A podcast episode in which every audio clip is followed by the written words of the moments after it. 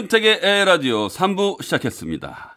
오늘은 전라남도 완두군, 완도군에서 권충집 씨가 보내주, 동네 자랑 보내주셨어요.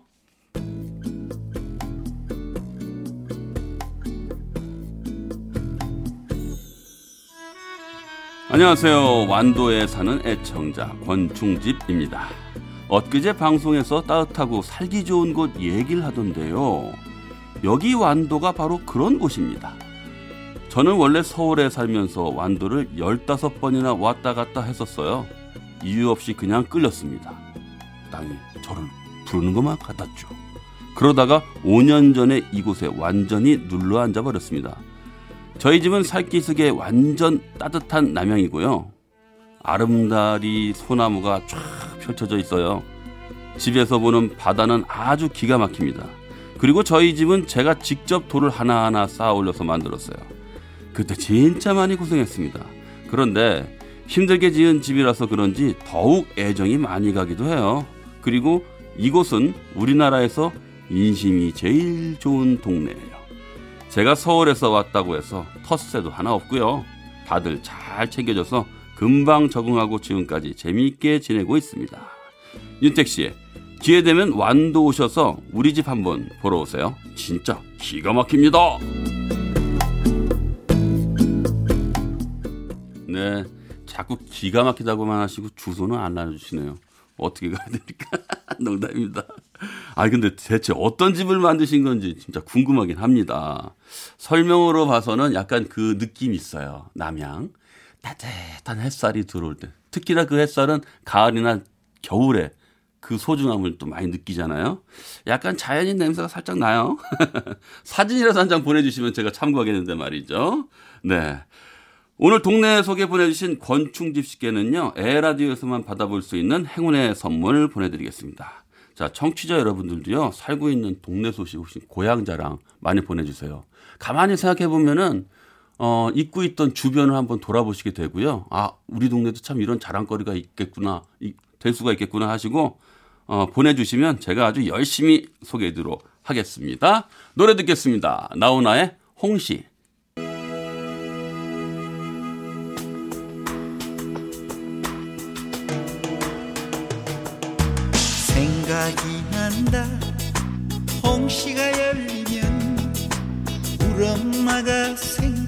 생각이 난다 자장가 대신 젖가슴을 내주던 여러분이 보내주신 첫사랑 사연 소개해드리는 시간이죠. 자, 우리 김그라 씨는 첫사랑이 어땠어요? 아, 첫사랑하면 정말 아픈 사랑. 아, 이렇게, 아팠어요? 이렇게 기억에 남습니다. 발을 밟고 떠났나요? 아, 그건 아니고요. 네. 이제 제가 첫사랑 그 여성분이 네. 그 남자분과 헤어지고 저를 만났어요. 바로. 굉장히 아파할 때, 아, 제가 때. 보듬어 줬을 때, 네. 근데 다시 그 남자에게 가버렸습니다. 차라지 그랬어. 내가, 야, 뭐야. 아, 야, 내가 뭘 잘못했어. 야, 뭐야. 아, 아, 네. 미안해요. 그 네, 네. 아픈 첫사랑인데. 네. 아, 그때가 몇 살 때였어요? 아, 제가 고등학교 3학년 때였습니다. 전 진지합니다, 지금. 고등학교 3학년 때요? 아니, 고등학교 3학년 때는 사실 네. 공부하느라고 바빠가지고 연애를 잘 못할 때 아닙니까? 그리고 그때가 학생이잖아. 넌 학생이고. 난 선생이야. 아?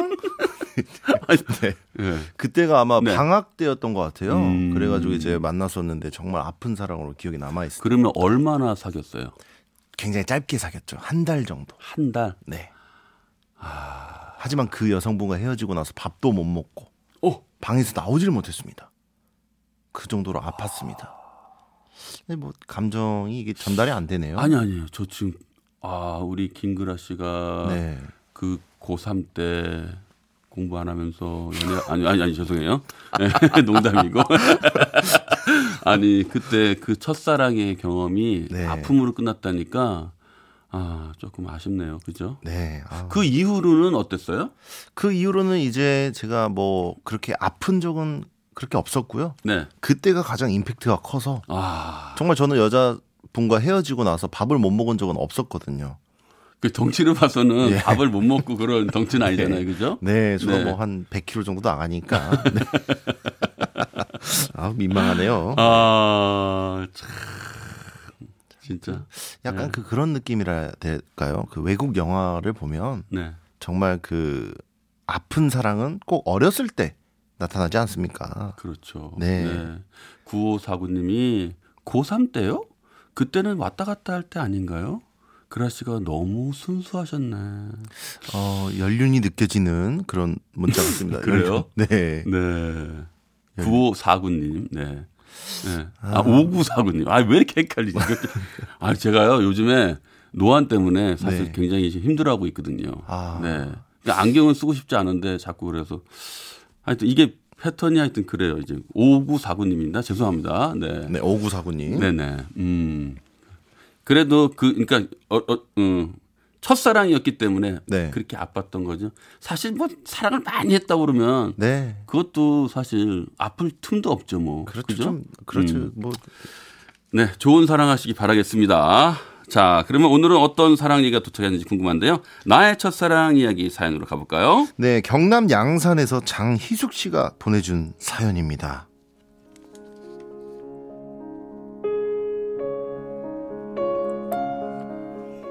지금으로부터 30년도 더 된 이야기네요. 그때 우리 집은 아버지께서 제가 중학교 1학년 때 위암 수술을 하시고 몸이 좋지 않아서 엄마가 하숙집을 하며 우리 사남매를 키우셨습니다. 엄마가 참 고생 많이 하셨죠. 제가 고1 때는 하숙집에 대학생 오빠들이 제법 많아서 집안이 항상 시끌시끌했는데요. 그 덕에 엄마는 몸이 세 개라도 모자랄 정도로 바쁘게 하루하루를 보내며 살았습니다. 큰딸이었던 저는 주말이나 학교를 안 가는 날에는 엄마와 시장에 가서 같이 장도 보고 밑반찬 하는 것도 도와주었어요. 그러던 어느 날 하숙집 오빠가 일하는 저를 보더니 한마디 건넸죠. 야, 너 진짜 착하다. 엄마를 이렇게 잘 도와드리네.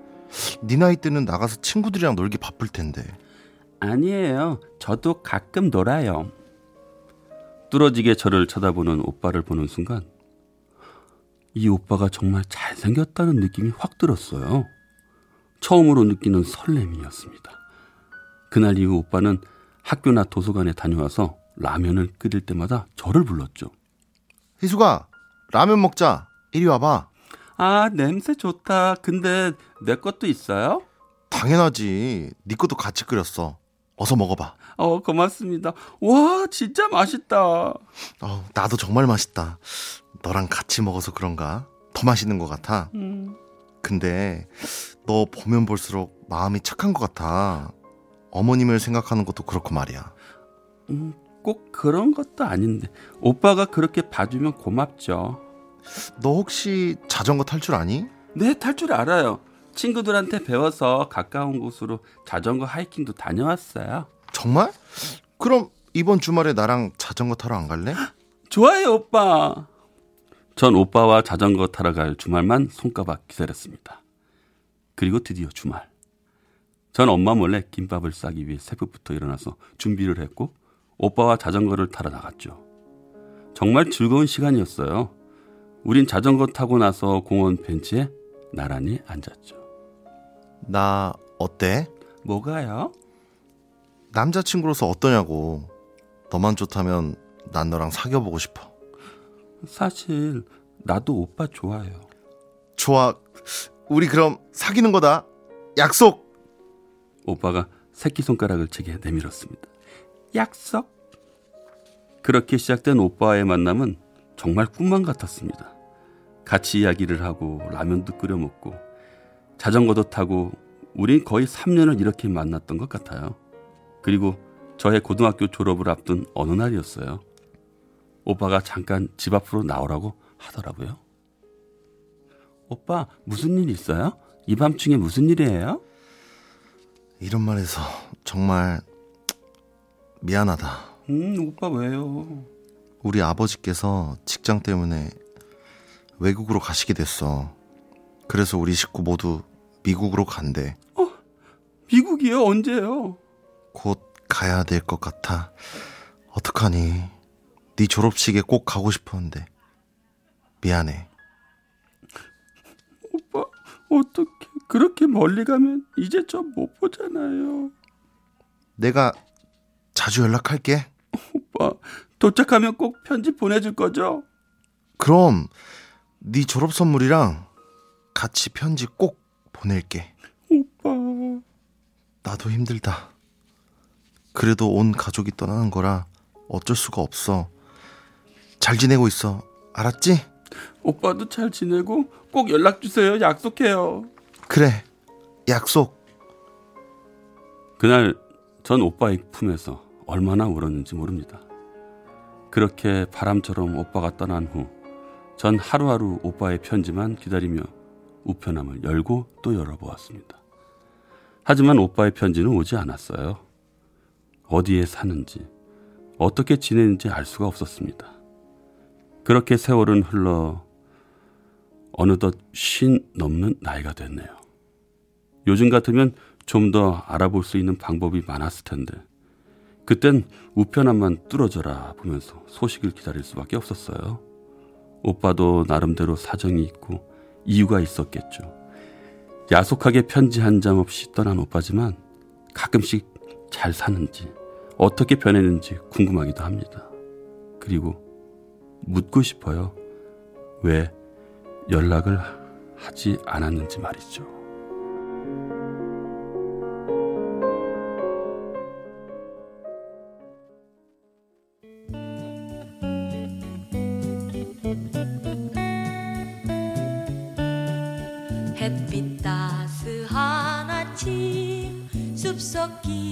걸어가네 당신과 둘이 마주 걸었던 이 정든 서잇길을 보랏빛 꽃잎 위에 당신 얼굴 웃고 있는 네, 아름다운 첫사랑의 사연이어서요. 현경과 영애의 그리워라 듣고 왔습니다. 이 노래까지 이어지면서 참 마음이 애잔하네요. 야, 감정이입이 정말 네, 100% 200% 됩니다. 네. 아직 벗어나지 못하셨어요? 아우 전 아직 그 오빠인 네. 것 같아요. 그래요? 미국에 대답 좀 해주세요. 왜 연락 안 하셨어요? 사실 네. 너가 마음을 단단히 먹으라고 연락하지 않은 거야. 난 멋있는 남자니까. 그게 왜 멋있어요? 아 저는 그렇게 생각해요. 그래요? 어떻게요? 그이 예. 남자분이 좀 멋있지 않나?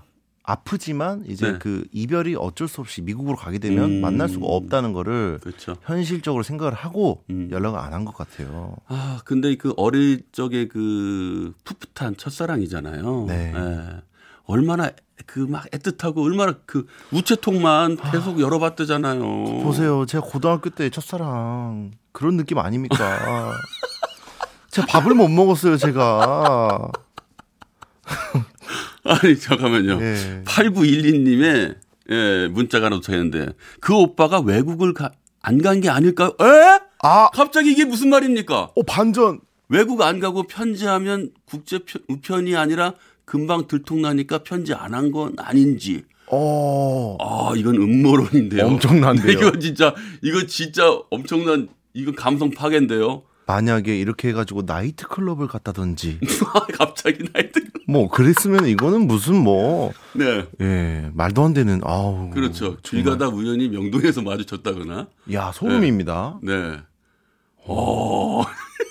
이러면 진짜 그런데 예. 근데 아 진짜 그 이렇게 해서 멀리 갔을 때 아, 누가 더 마음 아픈 것 같아요. 저는 네. 어 여자분이 더 아플 것 음, 같아요. 저도 약간 그쪽이거든요. 마음을 정리하는 입장은 남자 쪽이었고 음, 이제 통보를 받는 것은 여자 쪽이기 때문에 네. 여자분이 더 힘들지 않았을까. 그래도 이렇게 헤어질 때 본인이 미국에 간다는 사실을 네. 알리고 이별을 통보하고 간다고 가서 뭐 연락하겠다고 했었지만 예, 참 그래도 고맙긴 하지만 네, 그래도 헤어질 준비를 줬잖아요. 그렇죠. 예, 그래도 아 가서 아, 왜안 보냈냐 이거죠. 저는 그게 너무 아쉬워서 제 마음까지 좀 애잔하다 이거예요. 근데 사실 그 미국에 가서 네. 편지만 하다가 네. 만나지도 못하고 우라통이 터졌을 수도 있어요. 왜요? 여자 측에서. 아이씨, 만나고 싶은데, 아, 편지만 하고 이게 뭐야 하면서. 그러면서 언젠간 헤어졌을 거다. 그럴 수도 있지 않을까. 아니면 정말 네. 군대 기다리는 것처럼 음흠. 몇 년을 기다려버렸을지도 모르고. 음. 이 사람 일을 모르기 때문에. 그러게요. 김그라 씨 앞으로의 대사도 모르기 때문에 살짝 여기서 접는 것도 괜찮을 것 아, 같습니다. 근데 제가 약간 네. 좀 4차원인가요? 약간. 네. 어. 아니 근데 네. 가시기 전에 네네. 네. 저기 문자가 좀 많이 와 있는데 네. 네. 요거 좀 한번 소개시켜 주죠. 어, 우리 그. 아 잠깐만요. 시간이 없대요. 미안해요. 김구라 씨 목소리를 좀 더 나가게 해드리려고 그랬는데 네네네. 시간이 없답니다. 야, 아 이거- 김구라 씨 우리 빙의 한번 또 한번 가보죠. 야, 이거 뭐야? 네. 아, 아, 야, 내 목소리 5초만 줘. 아, 정말 빡빡하네. 아, 정말. 네, 고맙습니다. 마지막으로 요거 하나만 읽어주고 왔어요. 씨. 네, 첫사랑 사 아니, 요 밑에 거. 네네네. MBC 윤택의 에라디오 홈페이지 들어오셔서 네. 남겨주셔도 남겨주셔도 네, 좋고요. 첫사랑 사연이요. 네. 첫사랑 사연. 네. 문자는 샵 8001번. 짧은 문자 50원, 긴 문자 100원. 미니는 무료입니다. 네. 끝이에요? 네, 네네네. 끝이네요.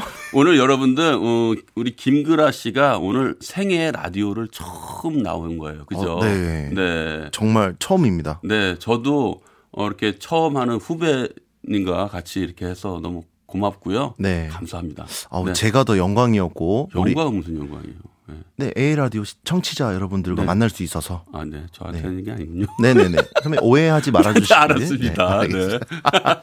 자, 김그라 씨 오늘도 함께 해 주셔서 고맙습니다. 아, 네, 감사합니다. 네.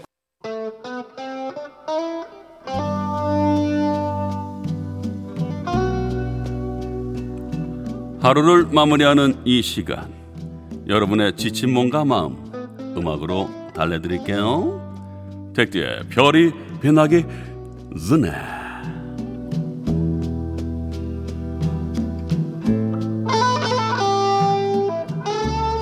오늘도 택디의 별이 빛나기 전에를 찾아주신 여러분 고맙습니다 평범한 목요일 밤 저 택디가 절대 평범하지 않은 좋은 노래들만 엄선해서 소개해드릴게요. 이 밤을 가득 채운 노래.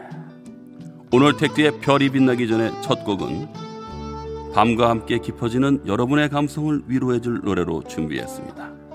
힘들 때 즐겁기 위해 억지로 노력하지 말고 그냥 힘들어 하면서 펑펑 울어버리는 게 좋을 때가 있대요. 혹시 하루하루가 고단한 분이 있다면 이 노래가 많이 힘, 힘이 되길 바랍니다. 서지원이 불러요. 네, 눈물 모아.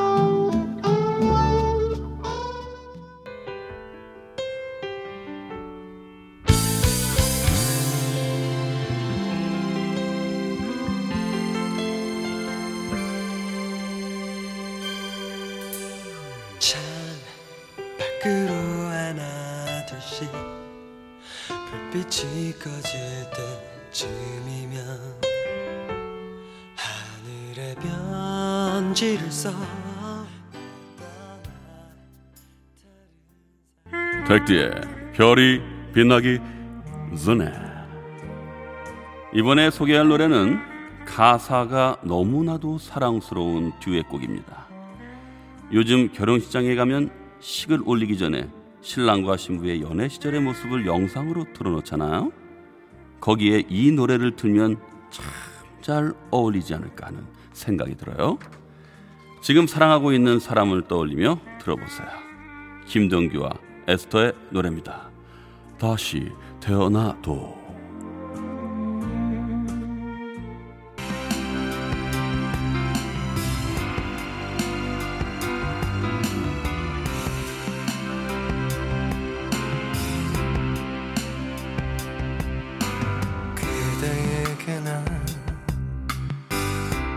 한 가지 꼭 묻고 싶은 게 있어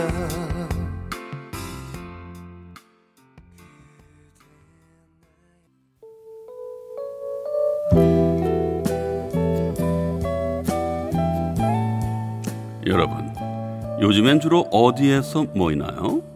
강남, 홍대, 이태원? 어디가 핫플레이스인진 모르겠지만 예전엔 종로가 많은 사람들이 모이는 만남의 장소였습니다. 여러분이 잘 아는 JS의 종로에서라는 노래도 있잖아요. 근데 이 노래가 리메이크 곡이었던 거 알고 계셨나요? 원곡은 포크 그룹 5월이 불렀습니다. 지금부터 이 노래와 함께 종로의 감성을 느껴보시죠. 5월의 노래입니다. 종로에서.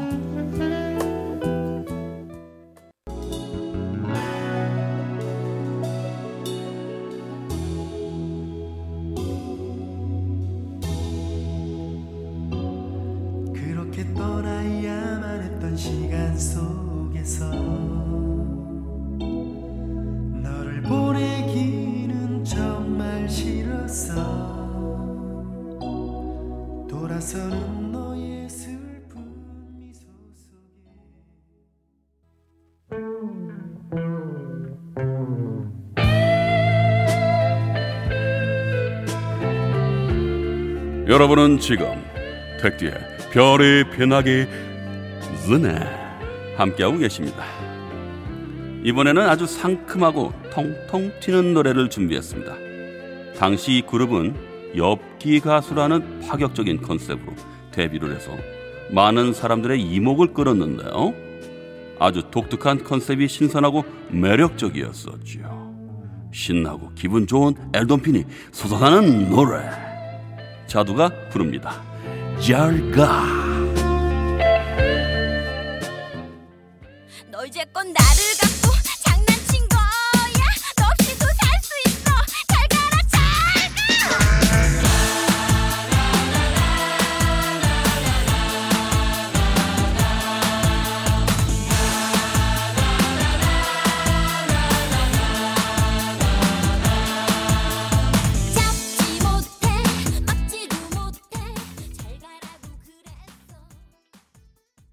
택디의 별이 빛나기 전에는 여기까지고요. 어, 에코 너무 좋지 않아요? 네. 윤택의 에라디오 마칠 시간이네요. 네. 우리는요, 김준선의 아라비안 나이트, 아라비안 나이트 아시죠? 듣고요. 저는 내일 8시 10분에 먼저 와서 기다리고 있겠습니다. 오늘도 고맙습니다. 함께 한번 불러보고 싶습니다만 저 혼자 지르겠습니다. 나는 라디오인이다!